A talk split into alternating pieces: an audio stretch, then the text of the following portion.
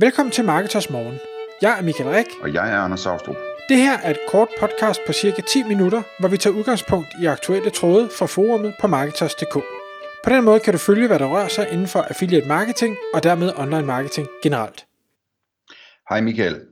I dag der skal vi tale om endnu et emne, som er blevet vendt på Marketers Forum, og det handler om, hvordan man arbejder sammen med tekstforfattere bedst muligt.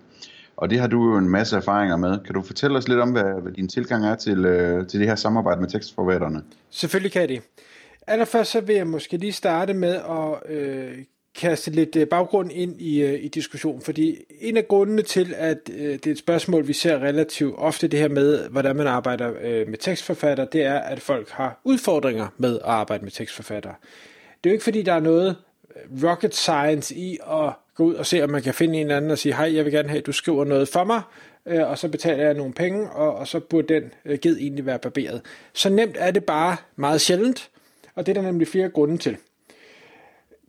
Det, øh, når man arbejder med tekstforfattere, øh, for det første så skal man jo lige gøre op med sig selv. Hvad, hvad er det egentlig, jeg leder efter? Hvad er det for en, en øh, type tekst, som jeg har brug for? Er det, øh, driver jeg en webshop, hvor jeg har brug for, at der bliver skrevet nogle tekster omkring de enkelte produkter, det vil sige, det er måske 200 års tekster, 300 års tekster, eller i den stil. Øhm, jamen så er, det, så er det måske en type skribent, man skal have fat i, eller det er i hvert fald en type øh, hvad skal vi sige, skriveform, som skribenten skal øh, mestre. Så er der hele øh, aspektet om, jamen hvad er det så også for nogle produkter, jeg sælger?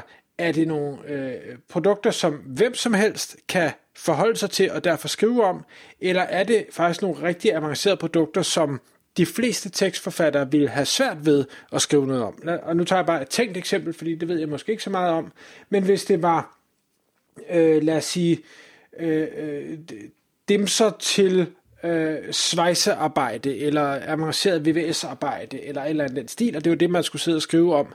Hvis man ikke er gør det selv person, eller har prøvet at arbejde med de her typer ting, så vil det være rigtig svært at skrive en tekst, som øh, er god nok, tror jeg, til, at øh, den, der så ejer webshoppen, som formentlig ved noget om de her produkter, ville, en, ville synes, at det var et, et godt resultat, de fik tilbage. De tænkte, ah, 200-300 ord, det er jo ikke noget problem, du, altså, du kan bare nævne det og det og det. Ja, det kan man, hvis man ved noget om det.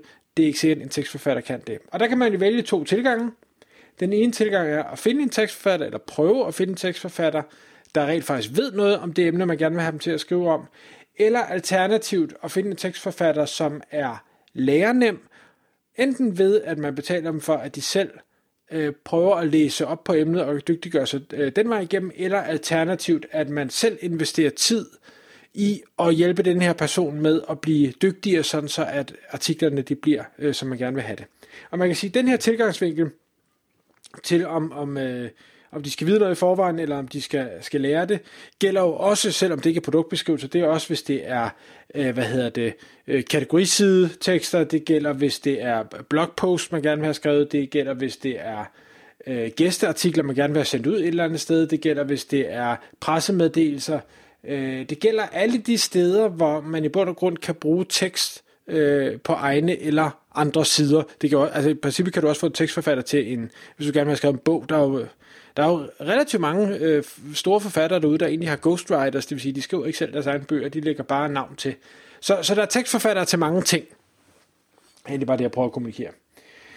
Øh, det jeg gør, når jeg arbejder med tekstforfatter, og det er uanset om det er øh, danske tekstforfatter eller det er udenlandske tekstforfatter, det er, at jeg kan godt lide tilgangen, hvor jeg øh, lærer dem op til en vis grad.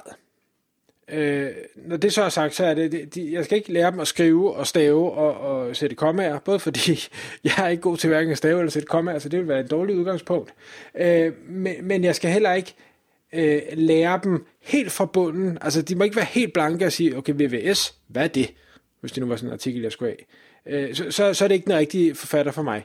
Øh, men hvis de ved noget om emnet, altså for eksempel nu, jeg, jeg har jo en, en øh, side, der handler om hus og haver, hvis jeg gerne vil have nogle haveartikler, så går jeg altid efter at sige, jeg, det behøver ikke være en gartner, jeg får til at skrive det, men det vil være et godt udgangspunkt, at vedkommende bor i et sted, hvor de rent faktisk har en have, hvor de måske går ud en gang imellem. Det kan være, at de selv slår græsset. Det kan være, at de har prøvet at øh, klippe nogle grene af et æbletræ eller et eller andet. Fordi så har de bare en eller anden idé om, hvad det her er.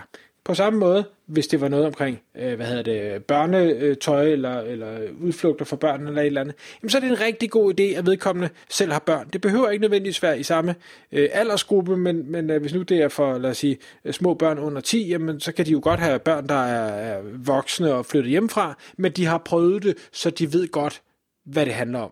Giver det mening, Anders? Det gør det bestemt. Altså det, det, hvis, hvis jeg nu for eksempel havde sådan en... Øh altså for hvis det, det, det første eksempel du gav der med, øh, med svejsning eller VVS eller sådan noget, øh, hvis jeg var, var øh, en person, der havde en webshop øh, med den slags ting, så ville jeg godt nok være nervøs over at skulle vælge en, en, en, en tekstforfatter, ikke? fordi man bliver ligesom nødt til at vide noget om det, hvis man skal kunne skrive om det på en måde, sådan så alle de der VVS'er eller svejsere, der kommer ind på hjemmesiden, de ikke sidder og ryster på hovedet, og man sammen kan se, at den, der har skrevet teksten, ikke aner, hvad det er, de skriver om. Øh, så så øh, det, det, det er virkelig øh, nerve-wracking at tænke på at, at, skulle, øh, at skulle ansætte en tekstforfatter, som, øh, som ikke ved noget om emnet. Øh, og hvis emnet så er kompliceret, skulle ansætte en tekstforfatter og satse på, at de kan lære nok om det til, at de kan skrive det i et sprog, hvor, hvor man synes, at det lyder faktisk fornuftigt nok, det der. Det lyder ikke som om, at det er en eller anden, der bare prøver på at lade som om, at de ved noget om det her. Og så er der så det andet element, fordi du skal heller ikke, eller det, det styrer du selvfølgelig selv, men, men det gør jeg i hvert fald ikke. Jeg går ikke efter, at jeg skal finde en, der simpelthen er den bedste skribent i hele verden, og, og det, alt hvad de skriver, det kan vinde sådan en Pulitzerpris. Det, det er slet ikke det, det handler om. Det skal, det skal være øh, gode informationer, som den, der skal læse det, øh, får noget ud af at læse. Det, det er ligesom udgangspunktet. Så er der så udfordringen, fordi jeg har prøvet at arbejde med, eller i hvert fald fået ansøgninger fra rigtig mange, for eksempel øh, hvad hedder det, journaliststuderende, eller i bund og grund også journalister, og rigtig mange af dem har lært at skrive på en måde, der henvender sig til den måde, man skriver øh, hvad hedder det, til aviser, eller til ugeblade, eller til andre former for trygte medier. Og det er også rigtig fint. Og mange af dem ved, ved også, hvordan man skriver godt til skolen, skulle jeg helt sige. Yes. Udfordringen er bare, det fungerer ikke på nettet.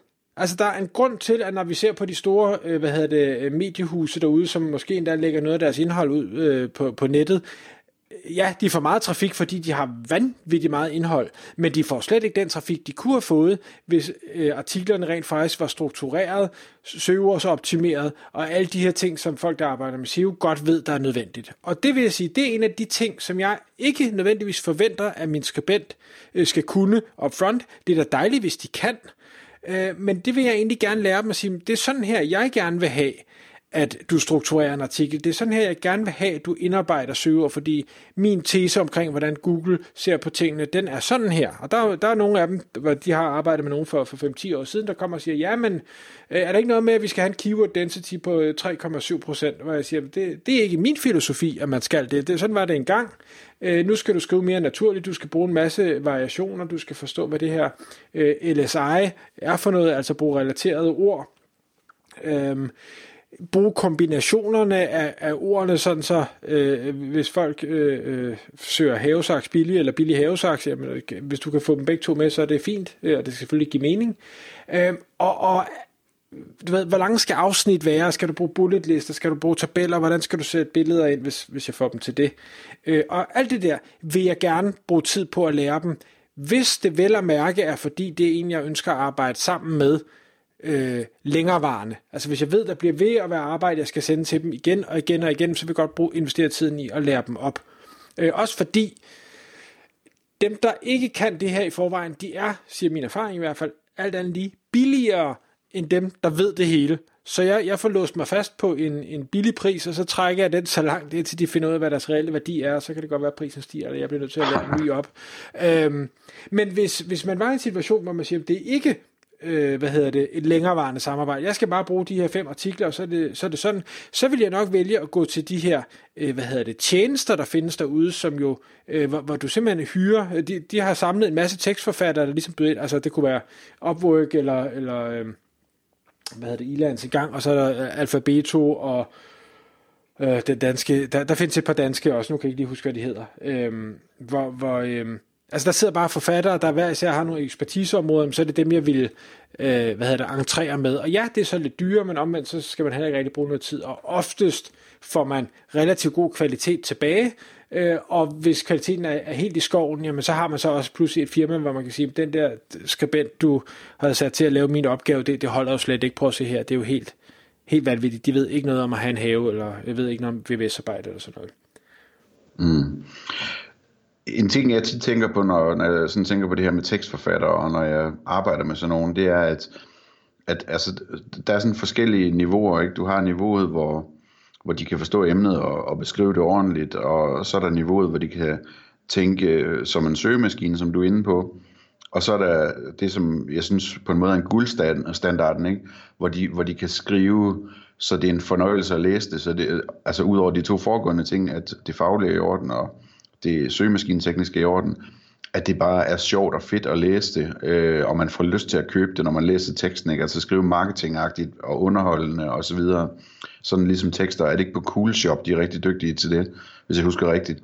Altså hvor, hvor man bare, øh, man læser det, og det, man kan bare sige, at der er en, der bare har siddet og, og haft en fest med at skrive den tekst der, ikke? Øh, det, det, øh, det er der, hvor det bliver rigtig interessant, fordi man skal huske, at, at øh, de her tekster, de skal altså også hjælpe med at sikre salget. Det er ikke nok, at de bare øh, sikrer, at man får trafikken fra søgemaskinerne, eller at folk kan få de faktuelle informationer. Det, hvis de også kan hjælpe med at øge konverteringen og sikre salget, eller få folk til at købe to i stedet for en, jamen så, øh, så, så, så er det rigtig mange flere penge værd simpelthen. Men omvendt så kan man så også sige, og jeg er helt enig øh, i, at det er fantastisk, når man kan finde dem, der kan de her tre niveauer og komme op på niveau 3. Der er ikke så mange af dem, øh, og dem, der er, de er ofte øh, rigtig, rigtig dyre. Det er jo derfor, der er skribenter, der ikke laver andet end at sige, vi, vi laver sales letters, det er det eneste formål. Det er ikke engang nødvendigvis, at de skal rank for noget, så det er ikke sikkert, at de behøver SEO. Vi kan skrive, så det konverterer. Det er en fornøjelse at leve med, læse. Man bliver draget ind i det her. Man bliver bare nødt til at eje det her produkt. Og der taler vi, øh, nogle af de store amerikanere, det er jo, det er jo formuer, du betaler for at få lavet sådan en sales letter af dem, men omvendt så konverterer det også bare helt vanvittigt. Så det er lidt, hvad er det, du gerne vil, og hvor mange penge har du, du kan investere i tekstforfatning. Tak fordi du lyttede med. Vi vil elske at få et ærligt review på iTunes. Og hvis du skriver dig op til vores nyhedsbrev på marketers.dk-morgen, får du besked om nye udsendelser i din indbakke.